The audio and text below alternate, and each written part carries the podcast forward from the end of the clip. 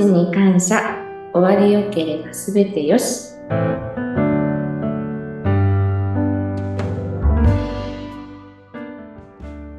皆さん、こんにちは。有限会社東美小林のぞみです。こんにちは、インタビュアーの山口智子です。え、小林さん、声がすごい明るくて、もう通る、マイク、すごく拾うんですね。いいお声なんですが、何か声の勉強やってました？特にこうっていうのはないんですけど、うん大学の時に、あの、日本語教員の、ちょっと資格取ろうと思って勉強してた時の、その、カリキュラムの中に入ってた発声の練習なんていうのもありましたので、まあ、そのおかげかなっていうのもあると、地声がすごいでかいっていうところです。うん。いすごく響くいいお声なんですが、今日はよろしくお願いします。お願いします。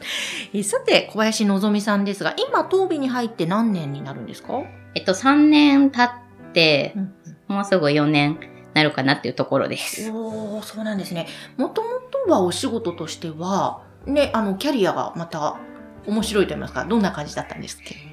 と、新卒で入ったのが、またちょっと違う、関西の方の、湯管、農管業業務携わっている会社で、うんまあその後ちょっと違う会社、ワインの営業を挟んで、また出戻ってきました。ほう、途中ワインの営業を挟んで。はい。え、これはなぜまた戻られたんですか？の農家士のお仕事に。営業も楽しかったんですけど、やっぱ人と接してるときに、あの、以前に関わってたあの、失敗できないっていう緊張感はなかったなっていうので、まあちょっと戻ってきて、ちょうど当美の求人を見つけたっていうのも運命かなと思って戻ってきました。へえ、そうなんですね。え、でもですよ、そもそもその、大学新卒で入ったところは農家士の、はい。そこも珍しいなと思うんですが、それ、どうしてこう、興味があったとか、だったんですか？もともといろんなことに興味があって、うん人と関わる仕事っていうのは、まあもともと何かに就こうって決めてた時にあったんですけど、うん最初は、まあ安泰を目指して公務員なんていうのもあって、途中で、あの、ちょっと法務系の、それこそあの検察官なんていいうのかっこいいななんて思ってたんですけど、うん。まあそれもちょっと頭がちょっとあれだったんで、数字がすごい苦手だったので絶対できないなと思って、いろいろ調べていくうちに、まあ、葬儀業界っていう分野にも目を向けてっていうところが結構大きかったですね。そうなんですね。もうでも好奇心が旺盛とか、いろいろはい。見てらっしゃる。視野が広いですね。うわあそうなんですね。で、でも実際新卒で、ね、入った会社で行っていったその農家士のお仕事は覚えてますか？当時いかがでした？覚えてますうね。ん。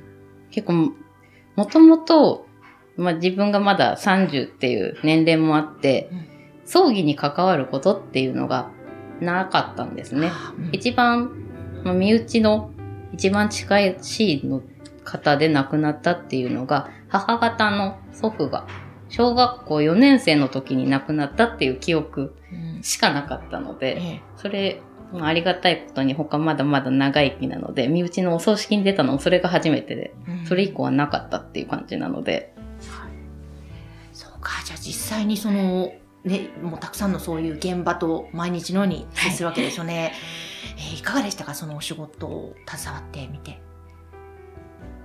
自分が一番最初に衝撃だったなっていうのは、自分の中でこう葬儀に対してのイメージはマイナスはなかったんですけど、うん漠然とやっぱり悲しいものっていうのがあったんですけど、自分がその祖父の死を受け止められるきっかけになったのが2年ぐらい経った時かな。うん。そういえば、あの時、おじいちゃんの体を拭いたなっていうのをふと思い出したことがあって、はい。それまで本当に一切何にも覚えてなかったんですけど、うん自分もそういえばこんな気持ちであそこにいたのかなっていうのは結構印象に残って、現場っていうよりあの雰囲気うん。うんが結構印象深かったなっていう。はいへえそうなんですね。いやでも何かそのおじいちゃんの体を拭いたなとか、最後お別れするときに何かそういうことができると、こう残された方としても、こうなんだちゃんとお別れができると言いますか、やっぱりそういうのってあるんですかね？は、やっぱり、どうやって消化できるのかなっていうのもあったと思うんですけど、自分の中でやっぱり腑に落ちた瞬間っていうのがそこだったなっていう、でも感じ方人それぞれだと思うんですけど、うん実際に自分で手をかけたっていう記憶が結構大きかったなっていうのがありました。あーそうだったんですね。なるほど、そういう体験もあって、で、今、当美にね、入られて3年ということですが、あどうですか？この当美の会社、働いてみて。毎日が目まぐるしいです。うん。本当にお忙しそうですよね、皆さん。どうでしょう？あの、まあ、社長であったり、またスタッフとか、そういった雰囲気とかは。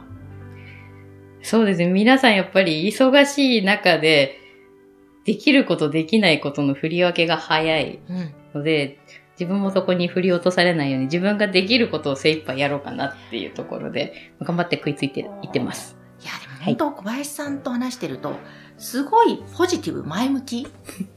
よく言われます。言われますよね。はいいやー、最高、大切ですよね、そこ。はい。うーん。いや、本当普段のね、お仕事、結構過酷にもう、本当お忙しいそうですし、また厳しい現場もあると思うんですけれども、そういう中で、なんか印象に残ってるエピソードとかございますか？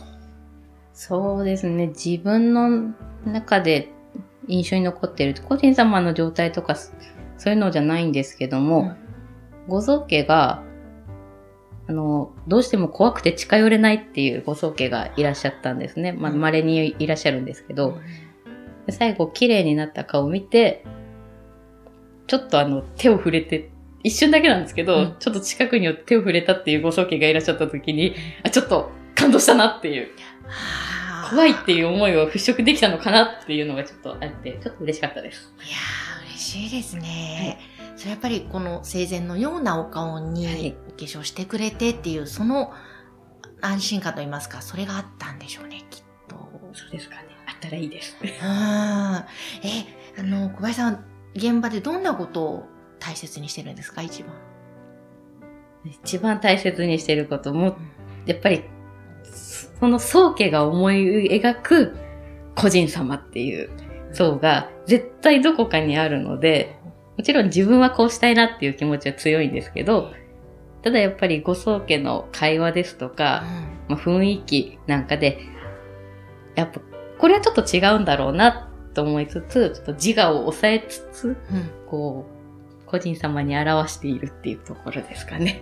へえ、あの、その、生前のね、個人様に近い表情で、これどうやってやってるんだろうと、まあ、現場は私は拝見したことがないので、すごい技術なんだろうなと思うんです。これは日々どういう風にして皆さん習得していかれるんですか？感覚っていうのがやっぱ強いんだと思うんですけど、もちろんあの、理屈で理解するっていう方もいらっしゃると思うんですけども、自分はほぼほぼほぼ9割、うん100割型っていうか、全部感覚なので、うん。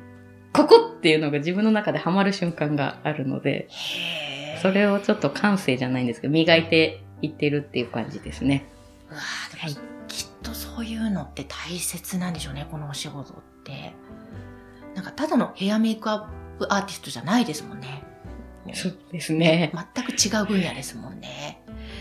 うわーなるほど。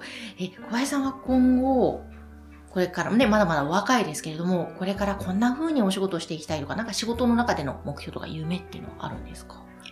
仕事の中だとやっぱり、まあ皆さんいらっしゃる先輩方が大ベテランなので、その先輩の技術がもう目の前で見ててすごいので、もうそれを自分のものにしたくてしょうがないです。どんなところがすごいなって思います？もちろんあの、時間短く綺麗に仕上げるっていうのもすごいんですけど、やっぱその宗家の反応を見てうん、臨機応変に変えていくスピード、自分の中でやりやすい方法って皆さんあるんですけど、それを変えていける人たちがいっぱいいるので、それすごいなと思って、うん。自分に足りないとこだなと思って、うんもういつか絶対物にしてやるぞと思ってます。おー力強い言葉ですね。でもそういう見本となる先輩がいる当美というのもいい環境ですね、すごく。そうですね。もう先鋭揃いっていう感じなので、もう頼もしいです。へえ、もうやっぱりますます、もう前から私がもし死んだ時には、当美に脳幹、あの、お化粧もお願いしたいと思ってるんですが、ますますやっぱりそうしようって 今思いました。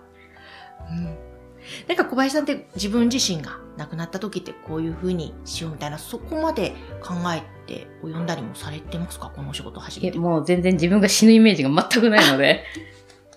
それはそうですね。あの、のぞみさん、ほんとね、前向きで、毎日楽しいという感じが素敵だなとねよく言われます。ねえ。でも、そこが何よりですよね。日々、まあ、いつか死ぬかもしれないけれども、それは当然あることで、今楽しむという感じがすごく感じられます。はい。